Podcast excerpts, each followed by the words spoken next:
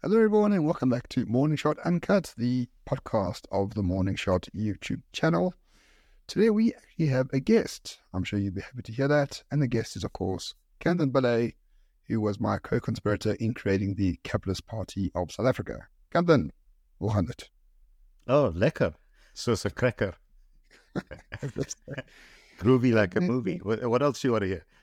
Um, I, think I only know rude, rude ways to say those things. So I think we'll just move on swiftly from that.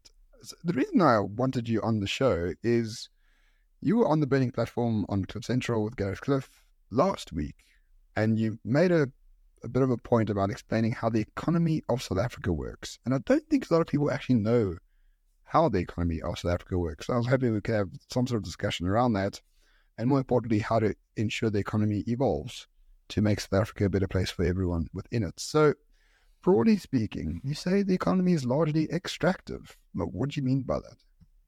Well, what it means is that pretty much for the past slightly more than 100 years, you know, going around to the beginning of the 20th century, the entire economy of this country has revolved around pulling minerals from the ground and shipping them outside the country. And, you know, for in the beginning, that was actually very profitable because Johannesburg literally is a city that only exists because of the fact that we had gold around here. But uh, most of that gold has now been pulled out from the ground, and we are now going four kilometers deep to be able to pull out the gold that's actually left. And we're actually way behind many other economies right now. I mean, China produces significantly more gold than we do. Russia produces far more gold than we do. Um, but uh, uh, we're continuing to extract as much as we possibly can. But what happens when those minerals run out? So again, when you say beneficiation, what does it actually mean in, in real terms? Well, most practical example, I started off with manganese, where we do pretty much have um, an almost monopoly to some extent. And currently, we're shipping out ore. We're not actually shipping out refined um, uh, manganese one of the earliest, uh, easiest things that we can do in terms of, you know, kickstarting our uh, virtual monopoly is to ensure that we are actually doing the processing on this side and then actually shipping refined minerals outside the country and obviously charging a premium for that.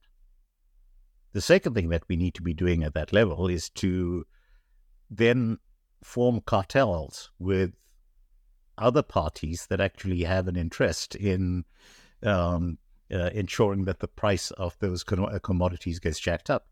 You know, case in point, why is OPEC as successful as it is?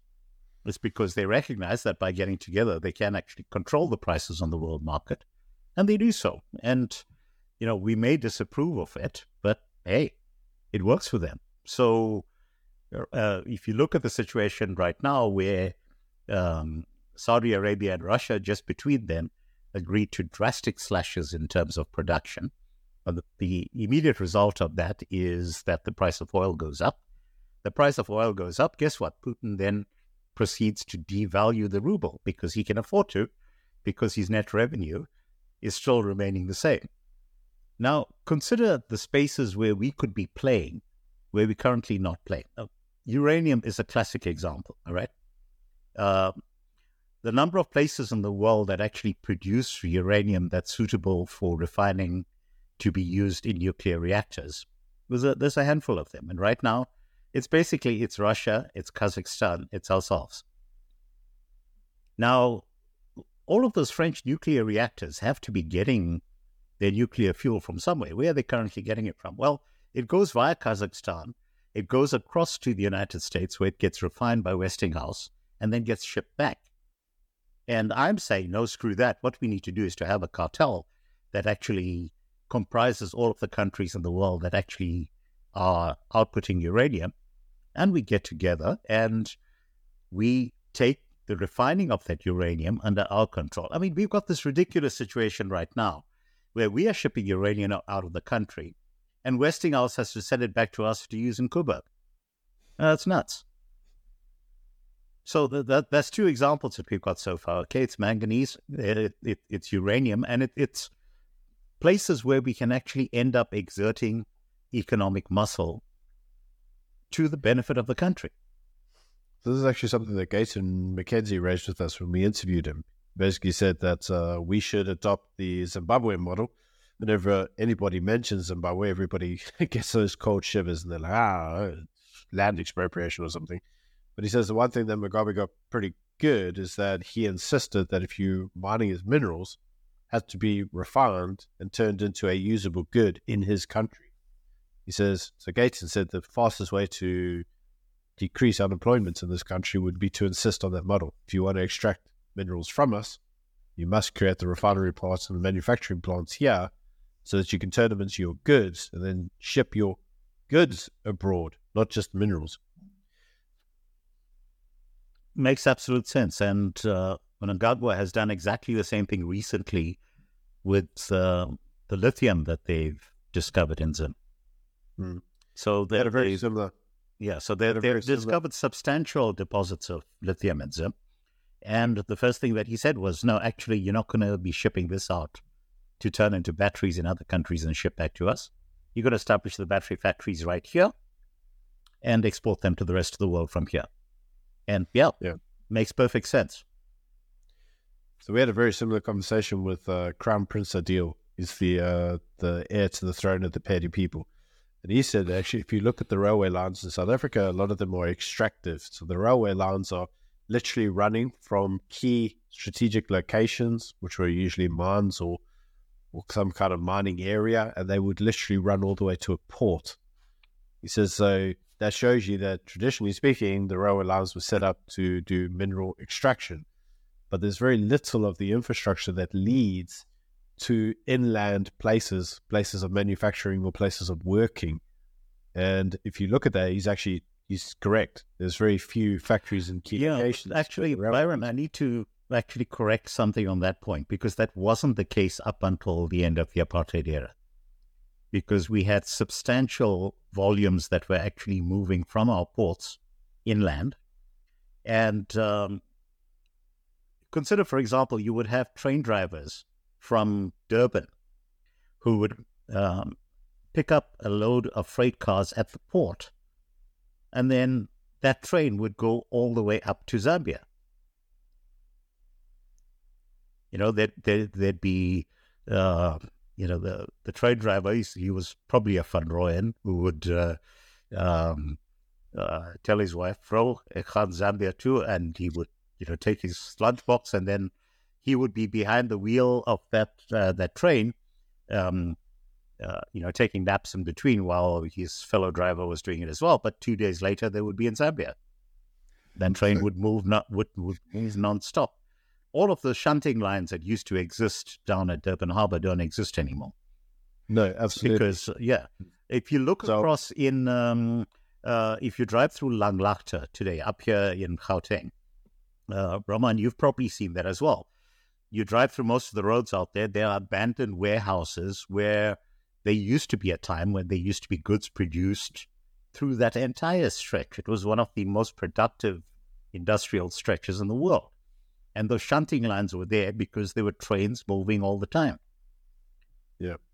That's, So I think- bas- basically uh, completely destroyed during the tenure of the ANC because they don't understand how an economy works.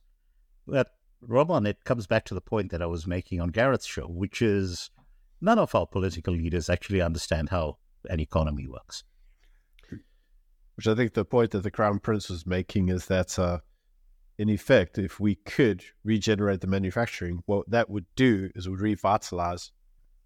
As a consequence of that, would revitalize the railway because you'd have to have it there in order to export the actual goods. So his argument, whether you buy it or not, it's a different story. But his argument was that another problem of extracting minerals is that, as you know, the railway lines that are there, the ones that are working, are taking the minerals out the country. What they're not doing is they're not providing an infrastructure for people to get around for work. And his argument is that if you actually start making people actually build manufacturing industries and plants and refineries, then de facto you have to revitalize those public transport mechanisms anyway, which improves mobility of people in the country. So his argument is if we go down that route, we're all better off for it. It improves the country as a whole, including the infrastructure. So it's a long story short. This is it's a, it's a brilliant, it's a brilliant strategy. We should be doing this. We shouldn't just be exporting our minerals. Yeah, look, it's, uh, it's fairly interesting that he's come up with that. I've got an entire chapter in my book that's devoted very specifically to how we need to go about revitalizing the rail infrastructure. And you know, one of the points that I make there is that um, public transportation along uh, uh, by rail um, almost never makes a profit. So that's the first thing to understand. But at the same time, you have to recognize that the overall benefit to a society at large by making use of rail infrastructure rather than um, making use of cars and trucks as we currently do um, actually is payback of a different sort that actually makes it worthwhile. Uh, you know, very good example. Um, a person who currently lives in Soweto and works in Pretoria, who has to take three taxis in order to get uh, to work every morning, three taxis to get back in the evening, and the overall societal impact on the families of all of those people who are doing a similar commute is that that's essentially two hours a day that that parent is not spending with his or her kid. And the benefit to society, just in terms of having a subsidized train, as an example, means that you are immediately adding value to all of the people who are not spending time actually sitting in traffic. Again, which are things we don't quantify. No. but uh, in, in terms of the rail systems, uh, yeah, the, the point that you were making, Byron, was absolutely correct. That uh, we uh, we need to develop the rail structure, but again, the way in which we need to look at it is there there has to be a split. You know, pretty much like we've spoken in the past about Eskom needing to be split between transmission and distribution, and uh, and the same model needs to apply in terms of the railways. But this is this is also a very important point, especially for our listeners. So we've been attacked recently for being pro-state, and from being libertarian to sort of pro-state, uh, things like that. But this is the, the problem that South Africa needs to solve. It needs this mass, expensive inf- infrastructure push that doesn't make sense in terms of GDP, but makes sense in terms of the social order, and it makes sense in terms of the consequences of having very good infrastructure. And this is what we're talking about. If you have a proper rail that doesn't make money, it doesn't actually matter. That's not the point of the rail. The point is to move people and goods cheaply and effectively. And all the social consequences that flow from that are much better than the the profit and loss mechanism for that particular rail. And that's not going to happen by the, in the free markets. It just won't happen. That's the very essence of a public good that in the past I used to think, yeah, the free market could do it or privatized trains and whatever the case might be. It might work in some ways or others, but in the context of South Africa, it just won't work based on the, our income tax base, based on our debt, based on a variety of other things. So you need a state push to have all these social effects take place. My question to you, Kanthan, is why is the ANC so useless at this? Did they get terrible advice in the 90s? They become neoliberal due to pressure. I mean, I'm sure at the beginning, the ANC didn't want South Africa to be the way it is right now. There's very little doubt in my mind that that was the intention. But what, what, what made this shift towards this sort of neoliberal, free market ish type of thing? Then you bring in the corruption, then it all fucks out, as always. So, what has prevented the ANC from actually building this country that we want? Well, if you look in terms of what we were talking about around how the economy works. You have to understand how, how politicians work. And again, their role is primarily extractive because they don't add value to the environment. What they're essentially doing is they are parasites who suck out and benefit from existing business models. So let's use public transport as, a, as an example. Okay, how difficult would it have been to extend Gautrain from Park Station down to Soweto? Pretty simple, I would assume. Yeah, uh, yeah, pretty simple. And the question is, why was it not done? Now, in in order for you to understand the reason why it was not done, you must recognize that the transportation that currently drives Gauteng, which is primarily taking people from Soweto and bringing them to Johannesburg and to Sandton, is all provided by minibus taxis. Yes. And who owns those minibus taxis? Now, the minibus taxis themselves are not owned by the people who actually drive them. So uh, again, I, I, need to go back and check my notes on this because again, this is another chapter that I've tackled in my book. But there's something like 250,000 minibus taxis on the road, but the number of people who own those are about 30,000. Right. Yeah. So you consider now you've got 250,000 um, taxis out in the greater South African landscape. Let's assume that those 250,000 taxis are each of them pulling um, a thousand rand a day minimum, all right, for uh, 30,000 uh, people who happen to own those taxis. Why would they want to shut down that revenue stream in order to provide a better quality of life and to boost the economy? They, they have no reason to do so whatsoever. Now, consider uh, again, this was during Mashatile and Shilowa's tenure in, in Gauteng. And you might remember that they had planned to install a monorail that was actually running from Soweto um, through to uh, uh, the city center. And they'd done all of the feasibility studies, and it ended up being extremely cost effective to do so. It would have been a sea change in the lives of the people of uh, of Soweto, and they were all set to go ahead with it. And central government then pulled the plug on it. Yeah. So you, uh, the answer to your question is it's not that the ANC is incapable of doing it, and it's extractive. So that your yeah, it, it, it, extractive. it's extractive, and uh, unless you're finding a way to actually eliminate all of the illegal money that they are currently getting, and minibus taxis are one of the single biggest sources of illegal revenue in this country. None of it. Um, cash business. Uh, yeah, it's, it's it's a cash business. Exactly. Mm. How do you fix it?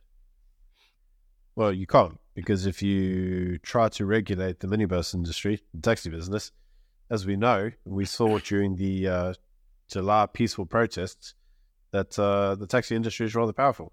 And uh, if they really want to shut you up, they can shut you up pretty quickly. Yeah, kind of well, well, actually, actually I, I, I, came up with a very elegant solution in terms of how we uh, we actually end up fixing that. But uh, you know, with which I'll I'll go into it when you guys have me around when my book is out next month, and we can talk about that separately. But uh, I um, prefer the Bukele strategy which is round up every other alternative source of political power in your country, throw them into prison, become the supreme king of El Salvador, and then you run the country properly. That's yeah. one way to do it. Yeah, absolutely. I get that. But uh, are you suggesting that Gayton is that person? We are Could not be. suggesting we do not side with any political opponent. we are independent. We yeah. show no favor to any parties. Personally, Kenneth Mark could do it. If Gayton were to take that position, we have no doubt that he would give it a fair shot. Yeah, that's fair comment. I, I, kind of get that sense as well. Mm. I suppose you know the, the, key thing is that that's another thing. Even with uh, the rail infrastructure, you know, there's as you know, there's a lots of conspiracy theories, and Ramon and I, we're not conspiracy theorists, you know, because that would mean that we're alt right and Ramon and I got our colors today. We're very proud of it. We we've graduated to old left, so we've gone so far right that we did a full 360 and went down the other side. It's kind of like mining so far down the earth that we landed up in China. No one else thinks it's possible, but we did it. We're proof. We're breaking ground. Off we go. So and and and, and, and I, I've always said it, so it's clearly well researched and backed by fact. All right, so I'll go along with that. So as as obviously alt, our newfound alt left title means that uh, obviously we can't be conspiracy theorists because that's for the right. But as alt left, we note that some people do comment that the damage to the infrastructure in South Africa could possibly have been caused by the taxi industry, which finds itself, and possibly even the lorry industry, which finds itself possibly threatened by public infrastructure because it would take away their monopolistic view on transport? Look, I think that there's a, a grain of truth in all of that. You know, uh, one of the issues for the taxi, uh, sorry, for the trucking um, fraternity, by the way, is the fact that we have a significant number of trucks that have replaced those rail routes that used to exist during the apartheid era. So consider right now that you have um, truck drivers who will pick up a load at Durban Harbor, and that truck then goes from Durban Harbor all the way up to Dar es Salaam. And so, you know, it's driving every country every step of the way. And again, guys, you know, uh, I, think we tend to forget that if you drive nonstop, Dar es Salaam is just like two days away. And this is the way in which a significant chunk of goods actually moves because it goes by road up through Beitbridge, goes all the way up through Zimbabwe, and then uh, punches north uh, into Tanzania. Now, we have truck drivers who are based primarily in KZN who are upset about the fact that you have these truck drivers who, you know, they're, and they tend to be primarily Zimbabwean because, you know, they they move up and down across those countries. Now, your average um, South African truck driver has no interest whatsoever in going up to Dar es Salaam. They only have an interest in terms of protecting the N3. So, yes, uh, how do you actually, how do you end up fixing that problem? Well, I, I, think you know uh, there's a very simple way to do it. Just you know, make it a law that you cannot have any taxi, uh, uh, sorry, truck drivers from KZN. That'll sort it out. I'm sure that's against our very liberal constitution, Gavin. Well, another element, we spoke to Zunaid Moti uh, earlier today, and he was, you know, um, accused of being a, a, smuggler and a corrupt person and all the rest of it, etc., etc. But he made quite a good point in terms of the fact that, you know, rail in South Africa is dead, so mining is a problem. But also, by opening it up to trucks to transport all these things, smuggling is super easy, like much easier using trucking than using the rail because you got for the rail you got one railway you can search the cars not that hard. When you've got 20,000 truck at Beitbridge you're not going to check 20,000 trucks. That's for sure. So ironically state degradation has increased the likelihood of these these the these cartels mafias and smugglers. Like it's easier than ever thanks to the degradation of state infrastructure which is another thing that says, well, it's not, a, it's not an issue that can be solved through libertarianism, it's an issue solved through state action. Well, but again, you, you must take a view that the reason why things like smuggling actually occur is because of the fact that you have very extractive practices that are taking place. And you know, cigarettes being a case in point, Roman. If you look in terms of the cost of production of the uh, of the product versus what government forces you to charge, you know, is it any surprise that you'll have people who are willing to actually smuggle the stuff in and out of the country? I consider that on your um, uh, your average bottle of whiskey, you're paying duties of what I think it's about sixty-eight rand currently. So, you know, the cheapest bottle of whiskey that you can get right now is probably what it's either VAT sixty-nine or TNG, which will go for around about one hundred and forty rand a bottle. But out of that, you know, more than you, uh, obviously don't yeah. know that because you're not a keen drinker, right? I mean, you're guessing. Just, just you, you, st- you, you've put that fact out there so quickly. I, I think it's just speculation. Not... No, no, it's actually reasonably accurate because uh, I shop for alcohol on a fairly regular basis. Um, I bought about six cases of wine earlier today, and uh, yeah, I check out price as well. I'm while I'm around there, but but my point is that it's um, uh, I forget I don't know what's the cost of a pack of cigarettes now, now Barrett. So maybe you can help me with that one. Oh, but uh, I, don't, I, don't, smoke. However, Ramon is vapes. yeah, but Ramon vapes, yeah, yeah, mm. which the taxes are starting. So an ordinary pack of cigarette costs two and fifty to manufacture. Yes, the tax on that is twenty rand. Yes. So any cigarette that you see lying around that's under the purchase price of like twenty two rand fifty is obviously not paying that tax. That's why cigarettes yes. are at fifty rand a box because now they can make twenty five rand profits on the thing. Yes, mm-hmm. due to the taxes being ten times more than the actual manufacturing price. Sure, but now if you consider from the point of view of a person running a spaza shop, if they can end up getting a shipment of cigarettes that they end up effectively paying um, 10 rand a packet for that they can then end up selling for 30 rand a packet why would they not do it? And it's because of the fact that we have an extraordinary tax that has been put on a particular product by our government for no other reason than the fact that they can. Because it's certainly not benefiting the populace as a whole, if you think I'm- about it. I'm going to share something with you, and I'd love to hear your response. Now, now we're going back to the command with our conspiracy theories. So we intercepted an ANC audio file of a key individual. I mean, very key individual in the ANC, where they talked about why cigarettes got banned during the lockdown. I don't know about you intercepting it. I sent that file to Roman. Why are you causing shit? You're not meant to give the sources away. No, give, guys, give give credit where credit is due. Come on, but go ahead. Yeah, yeah, it's interesting stuff. Yeah, go ahead. So, so they they maintain that apparently that the, they banned cigarettes as a giant fu to the main manufacturer of cigarettes in this country, who they classed as white monopoly capital. Yes. What do you think of that? We all Uh, got a cigarette banned because it was a fu to one company. Based. Look, yeah.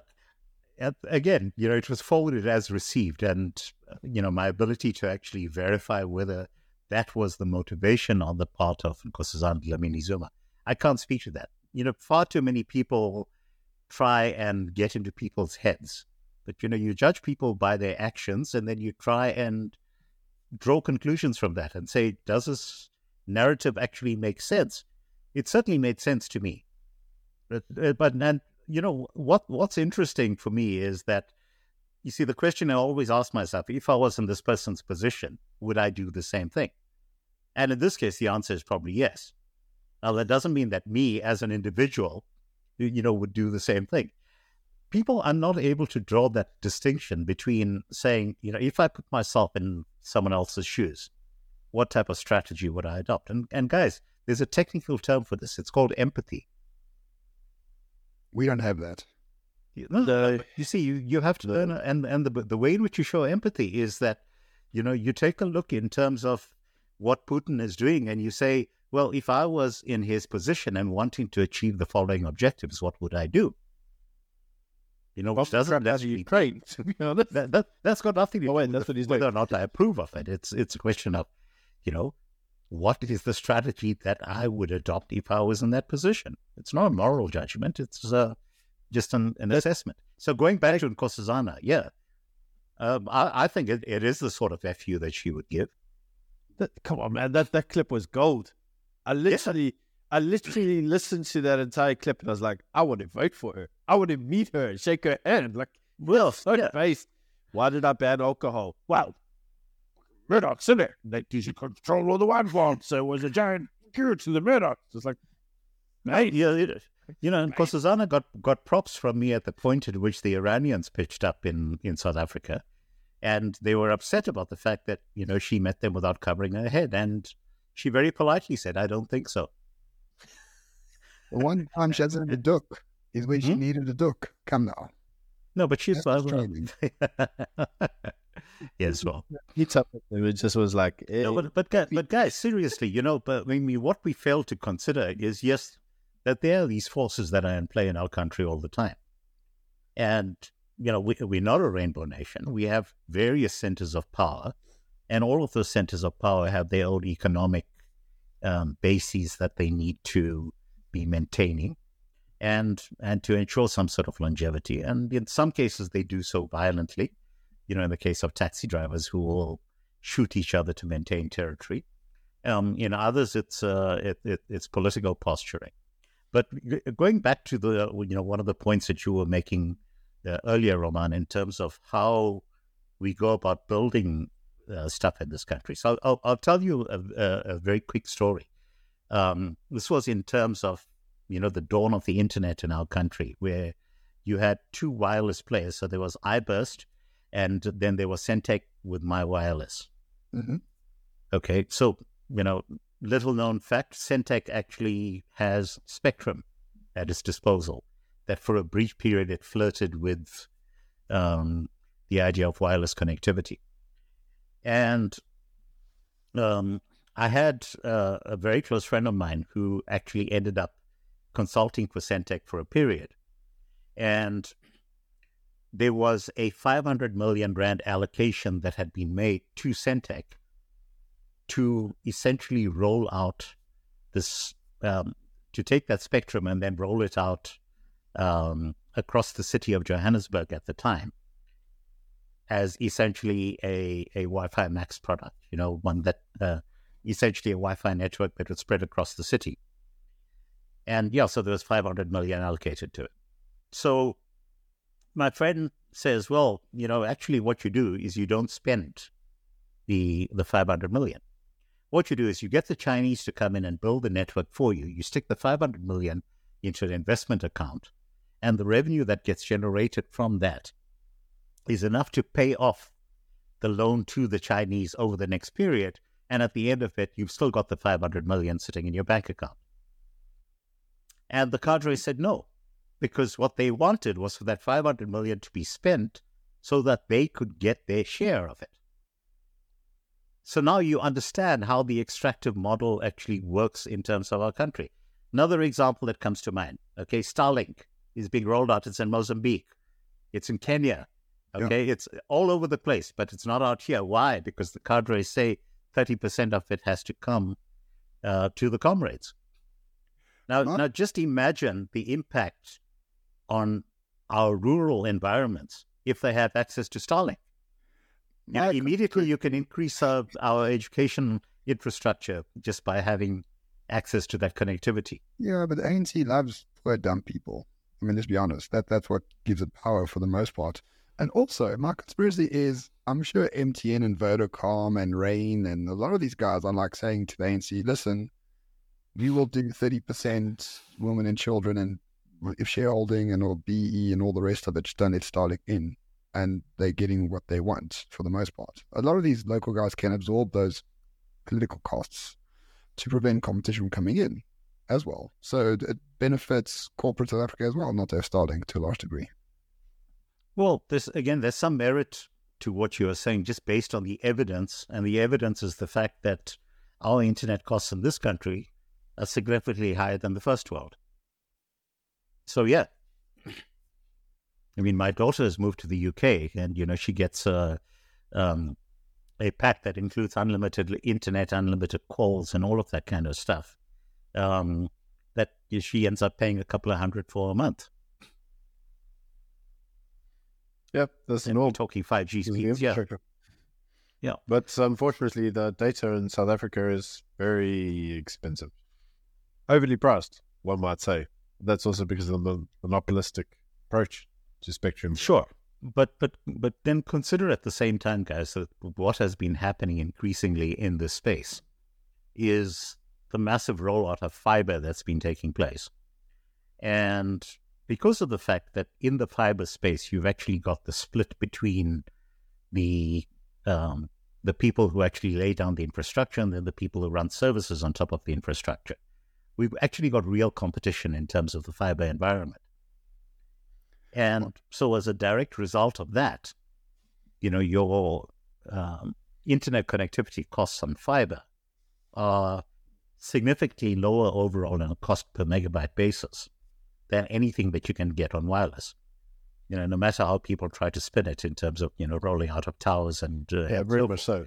Problem is yeah. getting and, and eventually what eventually what's going to happen is that um, the number of times that you're going to have to rely on your uh, your telcos to provide you with your connectivity, it, it's primarily going to be in you know when you're uh, traveling outside of uh, your work environment and outside of your home environment. But otherwise, you know, you walk in any shopping center, you've got dozens of free hotspots to choose from.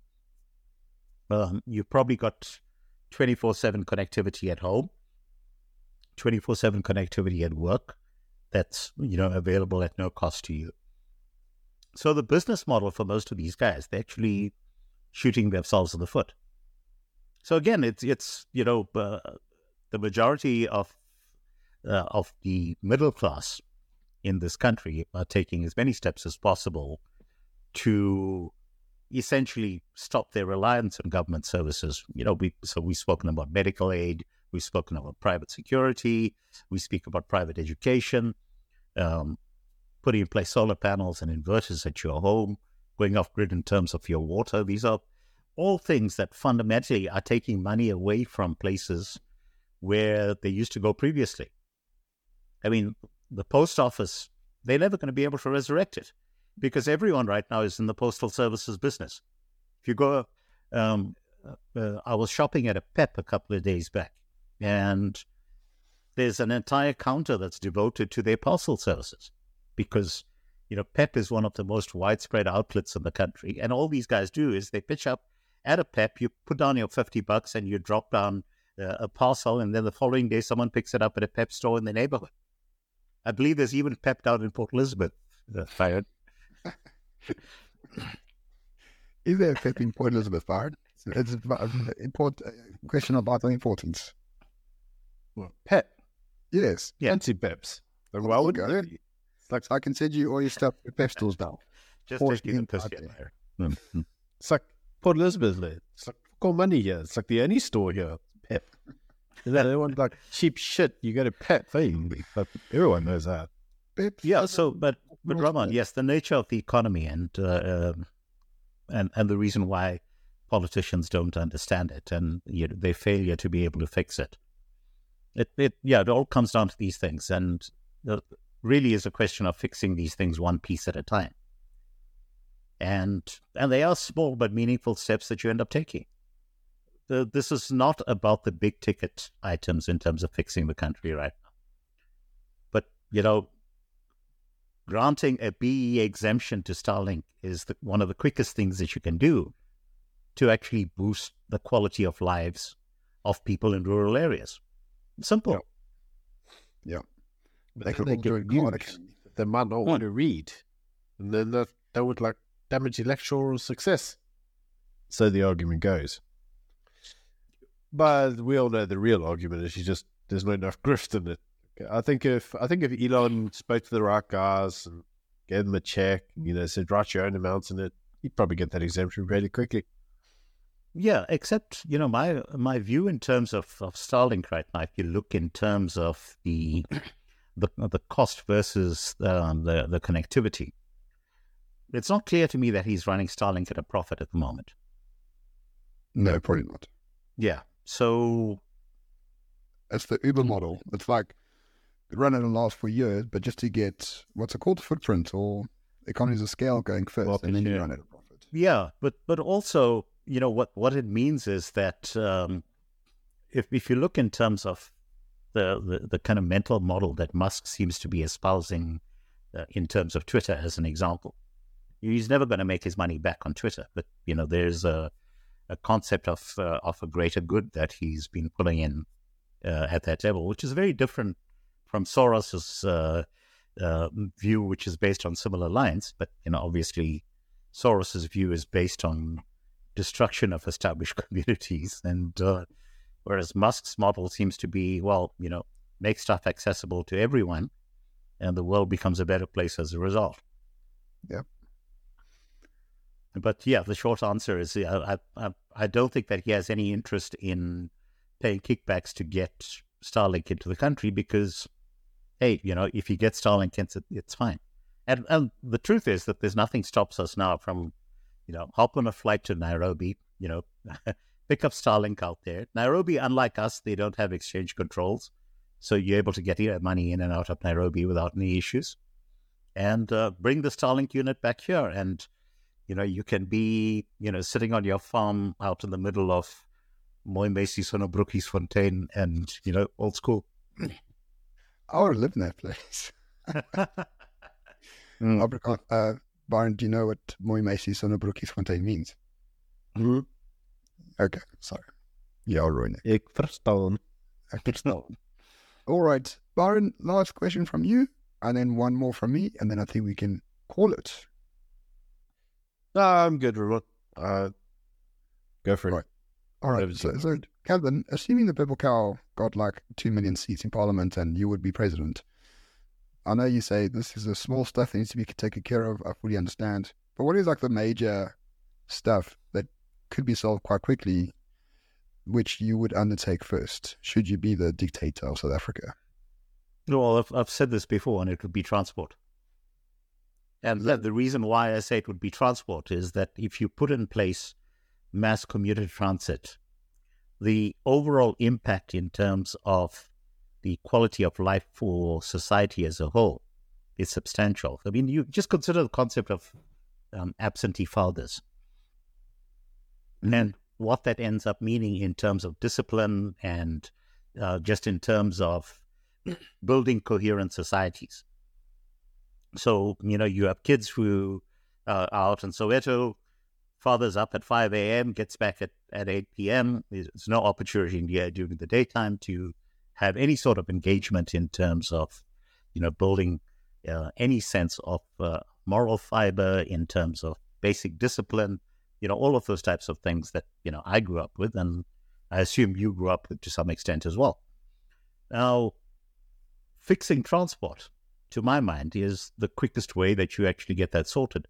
The story that comes to mind, um, you know, these uh, these waste collectors that uh, a lot of us are actually pissed off about, and you know, the thing is that they actually end up fulfilling a niche because there's money to be made in it. And a couple of years ago, I spoke to the guy who was a waste collector in my neighborhood, and um, he was a Zimbabwean, naturally, but um, he came to the country and he used to work in construction and he was earning 150 rand a day mm-hmm. in construction. And then so he got into this waste picking. And essentially what happens is that he gets up at four in the morning and he starts walking, pulling this trolley along the road. And he walks all the way across to whatever suburb. So in in my case, he's walking from Alexandra up to Buccleuch, which is where I live. Um, he spends his time here going through all of the trash cans, eventually loads this thing up, and then he walks from here all the way to, to Newtown, which is where the depot is, where they offload the stuff. And then he walks from Newtown all the way back to Alex. And and I asked him, I said, you know, but you know, uh, why do you do this? And he said, well, firstly, I'm making more money than I was when I was in construction. Okay, so he's pulling about 2,000 Rand a week. He's pulling about 8,000 Rand a month, effectively tax free. That, uh, but he said the most crucial thing is that he's back home at three o'clock in the afternoon, and that means that he has time to spend with his family. Hmm. Now, guys, you can't put a price tag on that. I can't say this strongly enough. You know, you want us to you want us to eliminate crime in society. You want us to actually build a coherent framework. It really starts with something as simple as ensuring that when people are going to work and coming back, they're not wasting their time sitting on their road. You actually maximize the amount of time that parents are able to spend with their families. Yeah, uh, Ramon, I don't know about you, but you know, certainly at my home, you know, we have dinner as a family around the table every evening. You know, with uh, yeah, yeah, and we you know we we sit around the table, we light candles, you know, we uh, we clink glasses at the start of the meal in lieu of grace because you know I'm a godless atheist, as you know. But um, it, it, it's the sense of ritual and the sense of the family coming together on a daily basis where you talk about stuff and you know how your day has been and you know you discuss matters of consequence, and that's how you build the structure of society. And to my mind, fixing public transport is the most crucial way that you can actually get that off the ground. It's not about education. It's not about all of the other stuff. Start with transport. I'd agree. And Ramon and I, when we've traveled up and down the country, we've looked at the infrastructure and said, oh, we ruled the place, we'd be fixing this infrastructure all day. So completely agree. Yeah, from Beaufort West to PE, that railway line, completely empty. And it's actually heartbreaking to see it. It really is. Yeah, well, you know, like, let's look at the railway lines that are flowing through Knysna. And, you know, when I was uh, I remember during the apartheid era, there were trains that were flowing all that way through every day. So, new political party. We don't call it, I don't know what. And the slogan is going to be base transport or something. Transport for the people. I don't know. We need to find a catchy name. TPF. Oh, I don't know. Yeah, you know, I, I, still get people asking, you know, what's going to happen in terms of uh, of the Purple Cow. You know, frankly, there's so much happening between now and next year but the recent changes to the way in which the electoral structures work it's it's a basket case, guys. I mean, you know, allowing individuals to run is the quickest way for the ANC to actually split the vote and to ensure that they retain power. And I'm pretty sure that just simply based on that fact. I mean, so consider that you're running as uh, as an individual, and you end up, um, you know, let's say you pull uh, a minimum of thirty-five thousand votes to get yourself into parliament, but you know the number of people who voted for you two hundred thousand, the rest of those votes are thrown away. Yep. You don't have the But you know- ability to allocate it. We did. We actually did an actual an actual episode on this. We actually discussed what the Hmm. actual implications of it were, and it was just Ramon and I kind of thinking about it as lawyers. Like, what would the actual implication be? You know, you imagine being in Parliament. You've got no caucus to go through. You've got like twenty seconds to say your piece. You got one vote that really means nothing. Like, you've got no machinery behind you pushing anything through. It's it's like it just wouldn't work feasibly. And we just sat there, just like, guys, just think of the practical level. This is the most useless thing ever. Mate, you should see the hate. You should see that. Everybody's like, how dare you? Direct elections are our future. How dare you? And it's like, it's dumb, man. Yeah. The whole thing is dumb. But fine. But it's all We've got it. But it's all about logistics, guys. You know, everything in the world today is about logistics. Okay, the iPhone would be absolutely nothing if not for the fact that uh, that uh, Tim was able to figure out how literally to build a billion iPhones and to ship them around the rest of the world within the space of a couple of weeks. And you don't do that by saying each person is going to carry an iPhone to a different part of the world. A very strong case, Kanthan. Very strong case. So maybe we should do a deep dive into transportation, Byron, in one of our episodes. Then we're going to be called, I don't know, socialist or something for any public infrastructure to work. Who knows? But uh, Kanthan, appreciate your time. Thank you so much. Absolute pleasure, guys. Love your work. And when your book is out. And uh, I hope you us- enjoy listening to us, the uh, alt left commie shows for insert words here. As, as I'm, I'm firmly, I'm firmly the center, guys. So you know, I'm, I'm chilled whichever way you want. to Nah, not us. Like you know us, huh? We're Yep. far right or No, far no, left. We never. no, no, but, so, I'm, but I'm waiting for your partnership with the EFF coming soon. oh man, we've been trying to get that interview forever and a day. And like, Juju just ignores all of our calls, man. Come on, we've graduated to proper hardcore socialist communists at this point. Like, it's all just a, it's all a front, man. It's just to get an interview, Juju. What we need to do is dress up like cows and then I'll just be around his vicinity. Maybe you'll come join us with a knife. Cutting the throat of cowness. Well, Ramon actually made a very good point. and that is, remember when he actually said that and AfriForum took him to court, like, I'm cutting the throat of whiteness. That's like racist and stuff. And Ramon made a very valid point now, and that is, Juju has shown that he can't do that. Even if he wanted to, he'd be pretty useless at it. Therefore, there is no threat. It's like, it's it's a baseless threat. So how can you sue Juju? Like, he can't cut shit. It's it makes sense. It makes As, sense. as, as, as, as, as I said, what gives me hope for this country is that Boers and Muslims have guns. Amen. And inshallah. Uh-huh. Absolutely. Thank you, everyone. See you next Guys, time. this is fun. Later. Cheers. Bye. Thanks, Kanthan. That was cool. Appreciate it. Mm-hmm.